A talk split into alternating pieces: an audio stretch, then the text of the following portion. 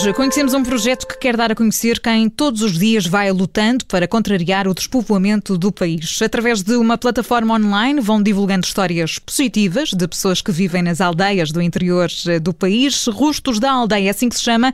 E connosco está a jornalista Luísa Pinto, é uma das fundadoras eh, desta ideia. Luísa, bem-vinda, muito obrigada pela disponibilidade e muitos parabéns por esta, por esta ideia. Olá, boa tarde, Ana Filipe e João. Obrigada eu pelo convite Luísa. e por esta oportunidade.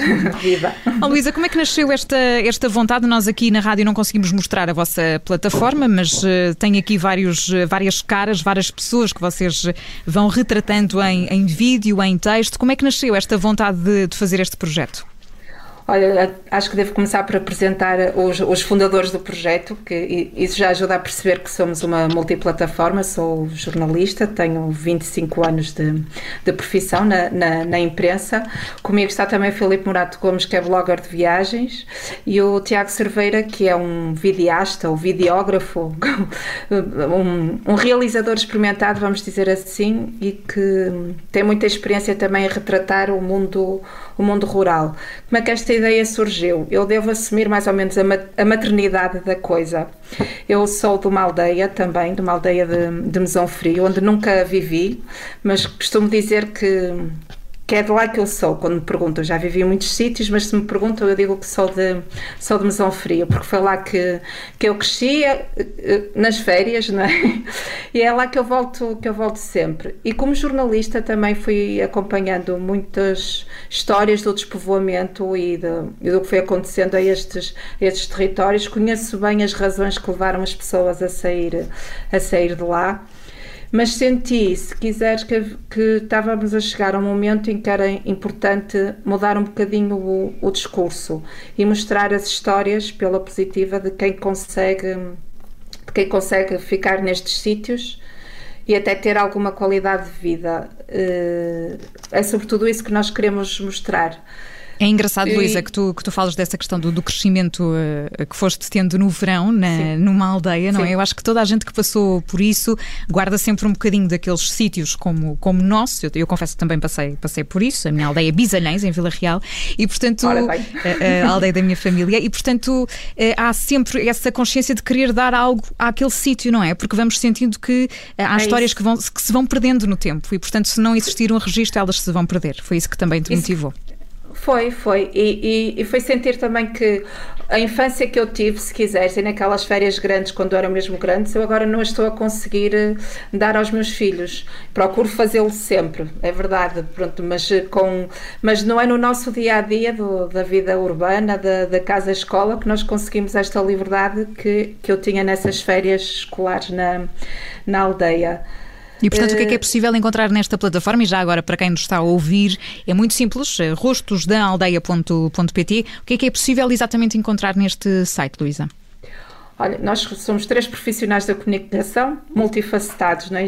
cada um de nós dar um bocadinho da, da, nossa alma a este projeto. Então vamos encontrar vídeos documentais sobre o dia a dia no, na, numa aldeia, vamos encontrar uh, reporta reportagens sobre, sobre essa mesma vivência, reportagens escritas, e também outra parte que eu considero fundamental, e por isso chama Rostos da Aldeia, é tentar humanizar estes territórios, porque eu também acho que Nestes últimos anos houve um grande ciclo de investimento em infraestruturas. Há muitas aldeias que estão reabilitadas, musealizadas, se quiseres, pronto, todas muito, muito bonitas, mas eu, eu acho importante que se conheça quem vive atrás daqueles muros e daquelas pedras e que se conheçam as histórias das pessoas que, que ali vivem. Portanto, é evitar e, que as aldeias sejam apenas um, um postal bonito para oferecer a alguém. Exatamente, exatamente. Eu acho que as pessoas é que fazem a paisagem. A paisagem é sempre importante.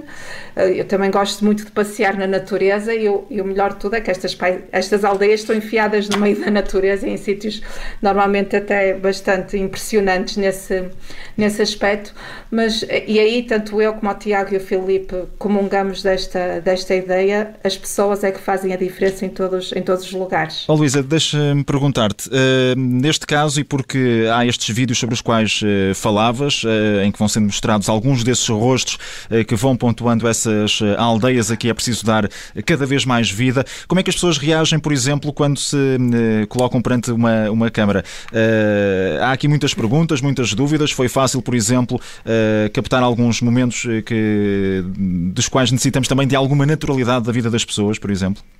Eh, eu acho que isso tem a ver com o nosso método de, de, trabalho, não é? Ou a abordagem que fazemos a estes territórios. E era isso que eu sentia falta quando ia pela, a fazer uma reportagem pelo jornal em que estava duas, três horas e tinha que regressar rapidamente para escrever a reportagem para o dia a seguir. Se nós tivermos um pouco mais de tempo para conviver as, com as pessoas, ouvi-las de facto até ao fim e não apenas a, a resposta àquela pergunta imediata que nós queremos uhum. obter, vamos conseguir ter essas histórias e esse, essa vontade. Mais tempo também para contar, para conseguir contar melhor uma história.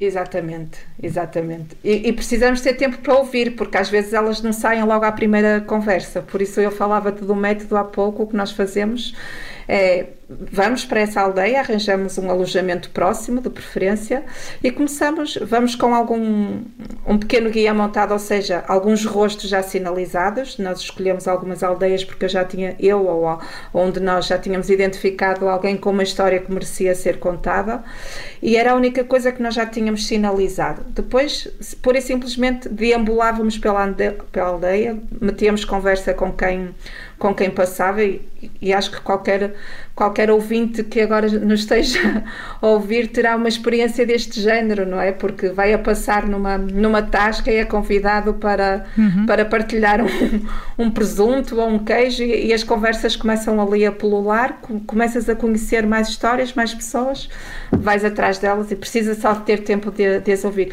E aí, e aí a câmara já não é, já, já não é intrusiva porque as pessoas já nem reparam, nós já somos, já estamos entre eles. Já são ali um elemento, não é? De, é fazem isso, parte ali é de, de, tudo aquilo. Ó oh, Luís, onde é que já andaram?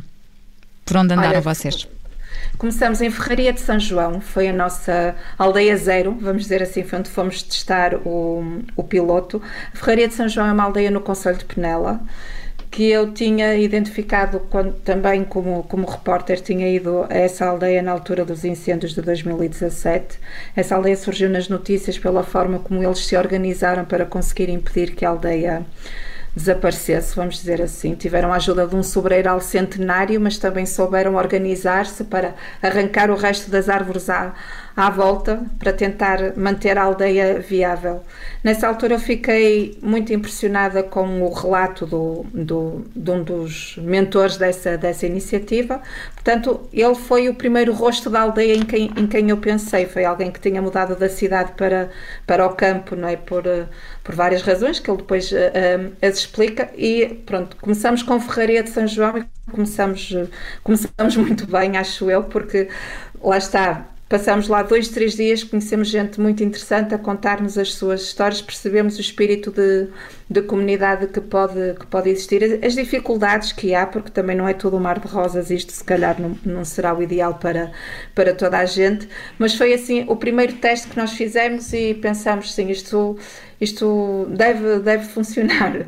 E a aldeia seguinte foi, foi Campo Bem Feito, que, que são as duas histórias que já estão publicadas na, na plataforma. Campo Bem Feito fica na Serra de Montemuro e é um exemplo que eu considero uh, espetacular por ser uma aldeia a mais de mil metros de altitude, que tem 50 habitantes apenas, mas tem dois projetos um, essenciais para manter, para manter a, a, viabilidade da aldeia, que é o Teatro Regional da Serra de Montemuro e uma cooperativa de confecção de vestuário com base em, em material artesanal, o burelo, o algodão, o, o, o, linho, e elas agora exportam para todo o mundo as capuchinhas, creio que já muita gente um, ouviu falar. E foi também um exemplo muito feliz. Estivemos nessas duas aldeias, agora estamos a terminar a produção de uma terceira, que é a Arga, na Serra d'Arga, Arga de Cima, Arga de Baixo e São João d'Arga.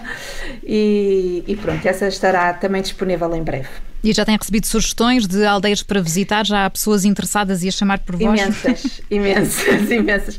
Essa foi uma das, das coisas que mais me tem agradado na Filipe, é a maneira como as pessoas estão a reagir, tendo a mesma reação que, que tu também tiveste. Olha, já te estou a tratar por tudo, desculpa. Não faz mal, à vontade.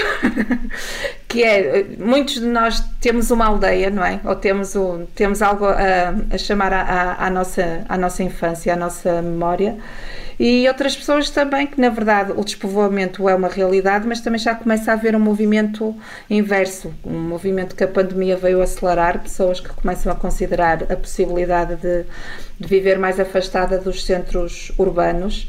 E estes territórios passam a ser mais viáveis se as pessoas puderem não estar dependentes do emprego, de procurar emprego lá, porque normalmente era por causa disso que as pessoas saíam, uhum. saíam de lá.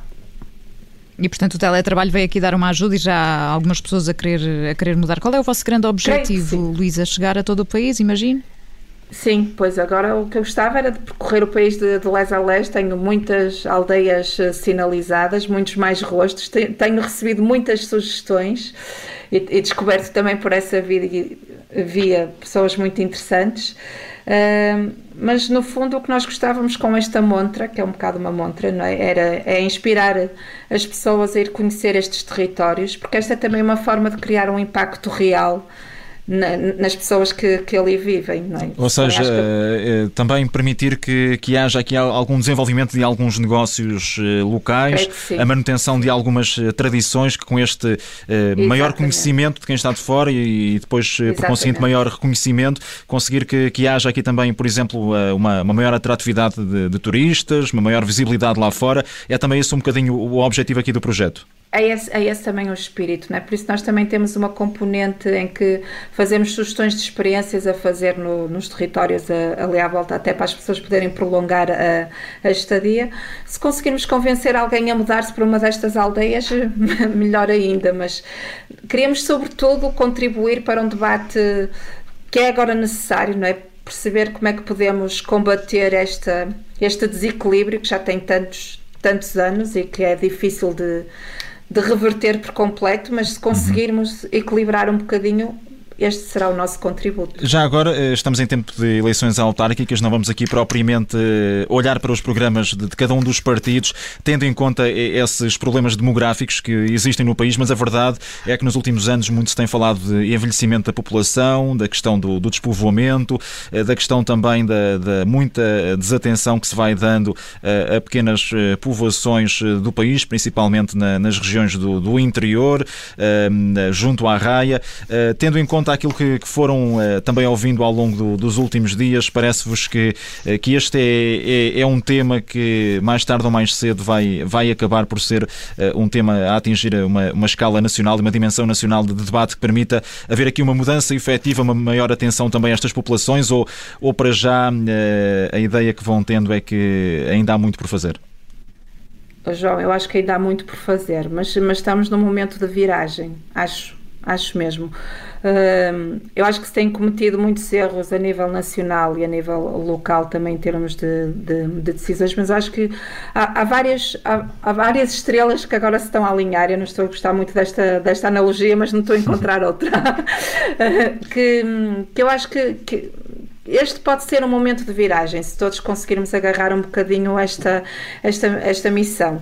Não, não é voltar ao passado, nem falar de saudosismo, nem de romantizar o, o mundo rural, mas é olhar para ele também com, com outra atenção, para também não ser só aquele preto e branco, não é? Porque ou está tudo despovoado e só há velhinhos e abandonados não, também há gente que, que está a ir para lá, que está com, ou que nunca saiu de lá e que tem projetos muito relevantes, com muito impacto, que estão preocupados em manter as tradições, em aprender com estes sábios que ainda, que ainda andam pelas aldeias. Eu acho que isso só, só tem que ser estimulado por, por todos nós. E há, e há pouco, uh, Luísa, contava-nos uh, sobre essas sugestões que já vão uh, aparecendo também para que o Rostos da Aldeia chegue a outros pontos do país. As sugestões são sempre bem-vindas, mas por, vez, por vezes, aliás, há, há, meios que não existem, não é? Meios humanos, financeiros. Neste momento, é-vos possível expandir este, este projeto, continuar com este projeto para outros pontos do país? Com, Olha, nós com. Com uma, com uma, com uma, uma frequência também, uma, uma frequência significativa com publicações e vídeos no, no vosso espaço na internet?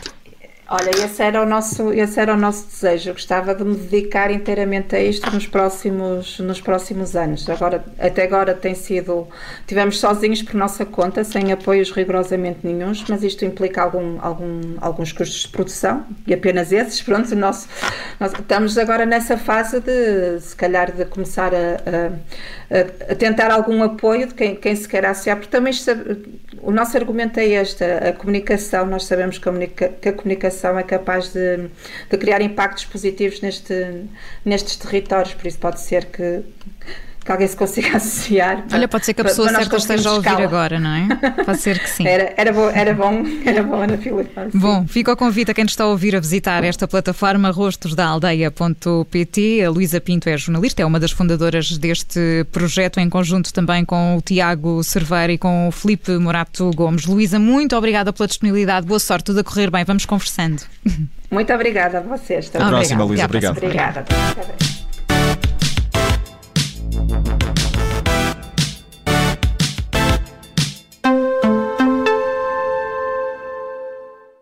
Rádio Observador. Olá, eu sou Ana Filipa Rosa. Obrigada por ouvir este podcast. Se gostou, pode sempre partilhá-lo com alguém e ouvir a Rádio Observador. Estamos online, mas também no FM. Na Grande Lisboa em 98.7 e no Grande Porto em 98.4. Obrigada.